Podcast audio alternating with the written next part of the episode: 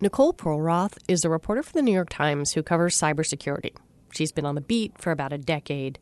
And a few years ago, she started reporting on commercial spyware digital tools that enable a company or a government to track a person without their knowledge. Then one day, she got a phone call. It was a source asking if he could come over to her house and show her something. It was something about a spyware company called the NSO Group. And he showed up at my house and he actually, halfway through the interview, opened up his laptop and said, Take some pictures of my screen, print them out, and delete these pictures off your phone. And then he left. Whoa. yeah. And what he had shared with me was uh, an internal marketing pitch by NSO that basically detailed just how invasive their spyware was, how much it cost, what it could do. What it could do was basically use someone's phone to monitor all their activity calls, texts, keystrokes, everything. The stuff you're telling me sounds like it's from an espionage thriller. The like source coming to your house with the list on their computer. What was your reaction at the moment? Were you thinking like this is bananas? When you're covering cybersecurity for as long as I have, nothing is bananas anymore.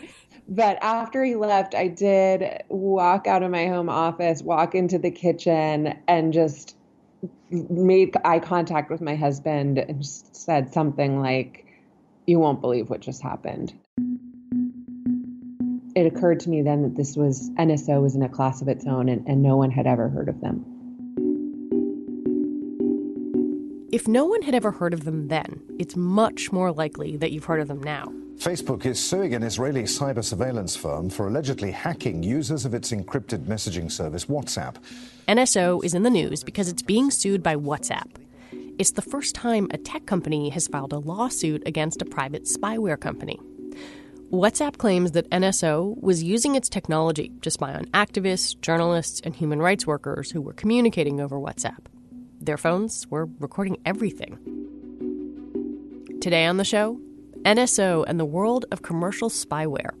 I'm Lizzie O'Leary, and this is What Next TBD, a show about technology, power, and how the future will be determined. Stay with us.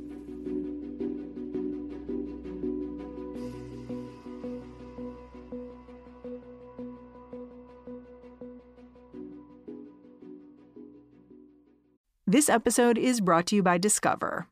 When it comes to your finances, Discover wants you to know they are the credit card that is always there for you. With 24 7 US based live customer service, everyone has the option to talk to a real person anytime, day or night.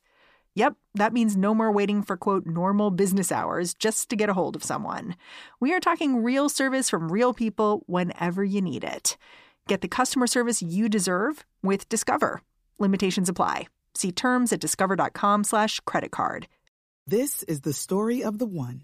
As head of maintenance at a concert hall, he knows the show must always go on. That's why he works behind the scenes, ensuring every light is working, the HVAC is humming, and his facility shines. With Grainger's supplies and solutions for every challenge he faces, plus 24-7 customer support, his venue never misses a beat.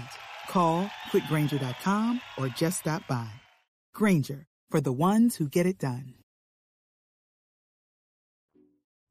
So let's talk about the WhatsApp hack. They were hacked in May of this year, and they're saying that 1,400 devices were affected by the hack. So if you were one of these people and someone you know who was using WhatsApp, what did you see when someone was trying to get into your phone? So you would have just gotten a call from someone on WhatsApp, probably from an unknown number. Now, I get missed calls all the time on WhatsApp and on my phone and I don't really think twice about them unless they're from really strange foreign numbers. So in this case, a lot of the targets received a call, and even if they didn't pick up the phone, and this is probably the scariest part, even if they didn't pick up the phone, just the fact that they had received a missed call was the exact way that NSO spyware was exploiting WhatsApp software to download itself onto your phone. So really, all you needed to get was a missed call, and NSO had successfully embedded into your phone in most of these cases. I think that's so shocking to hear because it seems like something that that almost wouldn't be possible. H- how did it work? So they exploited a vulnerability in WhatsApp software, and I couldn't tell you the exact mechanics of how it worked. But once it was on the phone, it could basically capture every keystroke, every password, every phone call, every message. It could even turn your phone into a recording device and record noises and everything your camera caught and send it back to their client servers, which are usually governments. So this is all of your communications, even your grocery list to your spouse. I mean, everything is accessible? Everything was accessible. After the hacks, WhatsApp and a group out of the University of Toronto called Citizen Lab took a closer look at what happened. They wanted to know if any one group in particular was affected. Among the 1,400 people that WhatsApp and Citizen Lab discovered had been targeted, they found this subset of about 100 people, which included journalists, dissidents, religious leaders, prominent female leaders, activists. And that's where we've started pulling the onion back further to learn that once again, NSO spyware is being abused by governments all over the world to basically monitor their critics and journalists.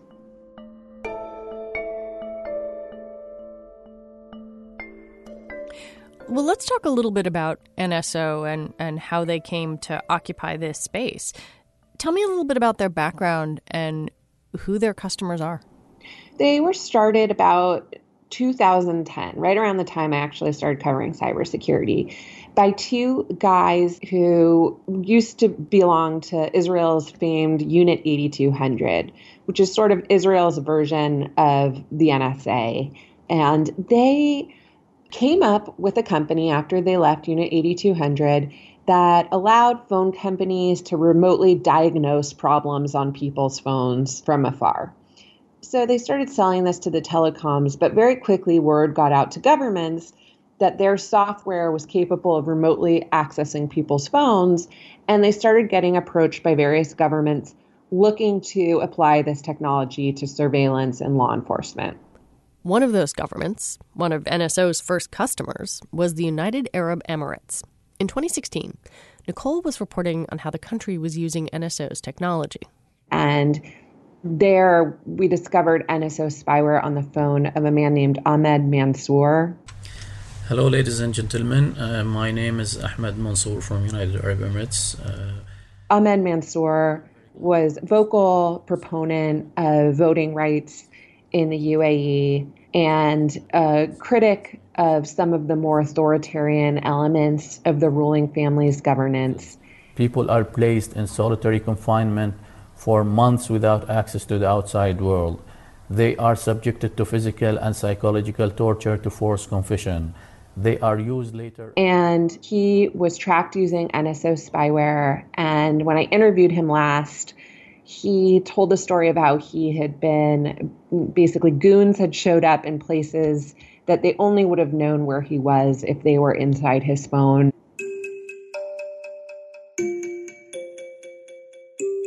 Uh, I have been attacked twice within one week by some unknown individuals at the university.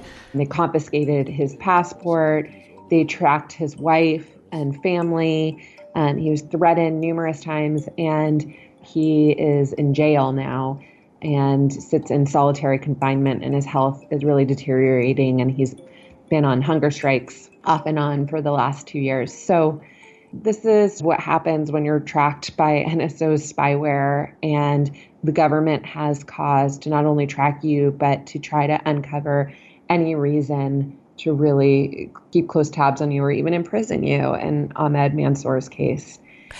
One thing I'm curious about is NSO has, you know, said this product is marketed for lawful use by governments with, with good human rights track records, but the examples that you're telling to me certainly seem to contradict that. That's right. And they seem to do a lot of talking about what they do up front to vet these governments. They claim that they have a committee in place composed of human rights lawyers and other representatives, that they look at government rankings of human rate, rights based on rankings put out there by the World Bank and other global bodies, and that they won't sell to governments that fall below uh, a certain bar on human rights track records. That said, we've caught their spyware being used by the UAE, which does not necessarily have the best track record on human rights. And in that case, Ahmed Mansour is is case study one.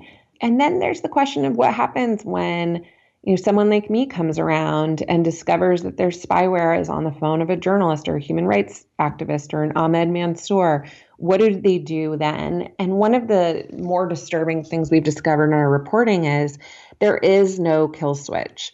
There's no way for them to just cut off a customer who's completely abused their spyware hmm. um, for surveillance purposes. So it's just out there and they can't do anything about it? No, they claim they cannot do anything about it and except basically starve the customer um, of software updates and new features and sort of wean them off slowly and slowly. But they can't exactly march into some of these government secure facilities and rip their products out of the wall.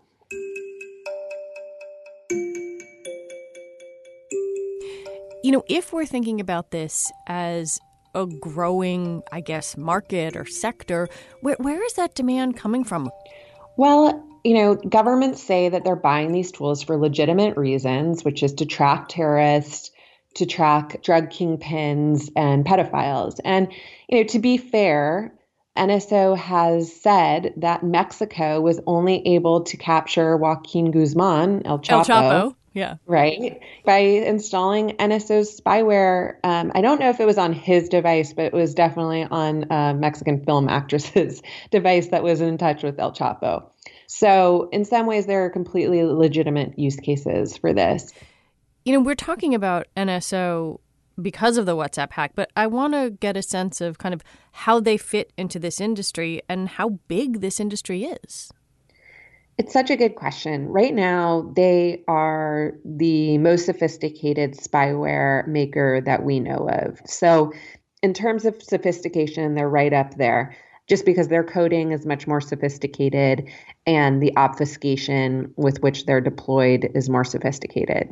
That said, I worry that this is just the tip of the iceberg and that there is a whole entire constellation of companies out there selling these spyware capabilities to governments. Some of the best, I'm told, are here in the United States, that there are hundreds of companies selling spyware technologies to US government agencies. The problem is that even if those companies promise to sell exclusively to US government agencies and our closest allies, the market abroad is getting so much bigger. The demand is getting so much bigger for these tools. And the interest in acquiring these tools is only getting higher and higher as tech companies roll out end to end encryption. It's worth pausing here to quickly explain end to end encryption. As far as digital privacy goes, this is one of the most fundamental tools the public has. And if your messages, for example, are end to end encrypted, that means no one can access them. Not the company that provides the technology, not even the government if they have a warrant. And the thing is, users want it. Encryption is becoming more and more popular. Well, I want to break that down a little bit because when you think about encryption and the increase in encryption, iMessage is encrypted, an app like Signal or WhatsApp, as we've talked about.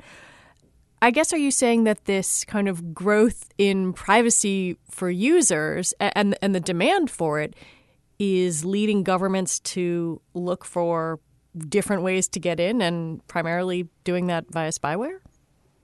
That's right. So, if you remember, a couple years back, the FBI was suing Apple in court to try to get backdoor access to an iPhone used by one of the shooters in the San Bernardino attacks. The FBI standoff with Apple continues, the company refusing to help hack into the gunman's iPhone. And eventually, and this was always a shocker to me, having covered this for so long, the FBI finally said, "You know what? We're dropping our case. We were able to get on, get into the phone anyway by paying a third party." The FBI will now drop the lawsuit it filed to force Apple to help. Agents are now analyzing. At the time, Director Comey was director of the FBI, and he basically uh, announced in public that they had paid upwards of a million dollars to get into this iPhone. So, how much did you pay for this software? A lot. Really? More. Let's see more than I will make in the remainder of this job, which is seven years and four months uh, for sure. Wow. Um, so, so a, what uh, that illustrated was the dilemma governments all over the world are having that the more companies like Apple wrap encryption around their products and services, the more it's forcing governments to hack into what they call the end devices, the the phones and tablets and computers themselves to get the content off those computers and devices in unencrypted form.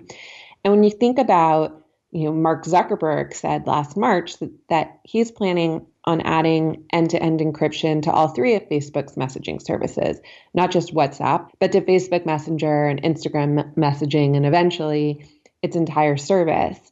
And that has freaked a lot of governments out, including ours including ours. You know, Bill Barr just sent a letter along with our allies in, in the UK and Australia to Facebook asking them to reconsider their move to wrap end to end encryption around those services. So I don't foresee Facebook really backing down from this.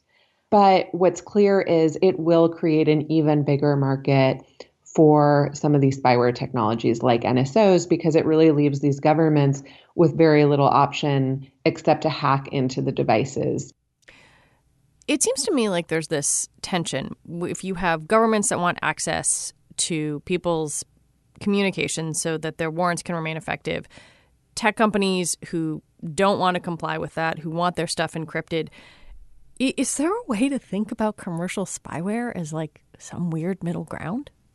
You know, I, I do. you know, if you remember, we had had this decades long discussion between technologists and security folks and and law enforcement and governments about end-to-end encryption. And when Edward Snowden's leaks happened in 2013, it really expedited a lot of plans that these companies had in place or instigated new plans for companies to wrap end to end encryption around their services, sort of reassuring customers, especially their customers abroad, that all their communications weren't just being hoovered up by the NSA. But at the time, what Snowden said was end to end encryption made mass government surveillance a lot more difficult and led to a more constitutional targeted form of surveillance. And, you know, in that case, like this spyware is sort of what you just called like a, a, happy medium. I mean, it would sort of force governments, especially when I've seen NSO's pricing model, to think about okay, who are we going to target? It's not everyone. We really have to think methodically about who we're going to target. But indeed, it does force governments to train these tools on a smaller subset of people than they would if end to end encryption wasn't being wrapped increasingly around our communications for sure.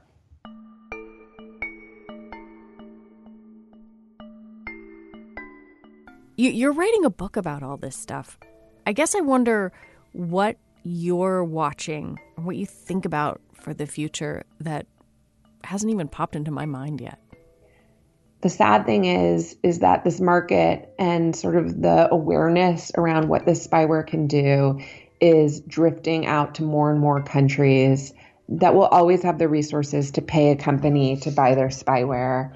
And right now we're talking about NSO, you know, at least NSO claims to have some kind of mechanism for vetting governments, period. You know, we don't really know exactly what that looks like, but I sort of worry about the NSO competitors that will inevitably pop up around the world that will have no such vetting in place and will really only sell their spyware to governments that present them with the biggest bag of cash. Nicole Perlroth thank you so much. Thank you so much. Nicole Perlroth covers cybersecurity for the New York Times. Okay, that's the show.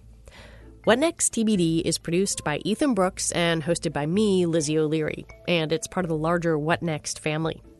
Mary Harris will be talking about impeachment later today. A lot happening this week, so keep an eye out for that episode in your feed. TBD is also part of Future Tense, a partnership of Slate, Arizona State University, and New America. Thanks for listening. Talk to you next week.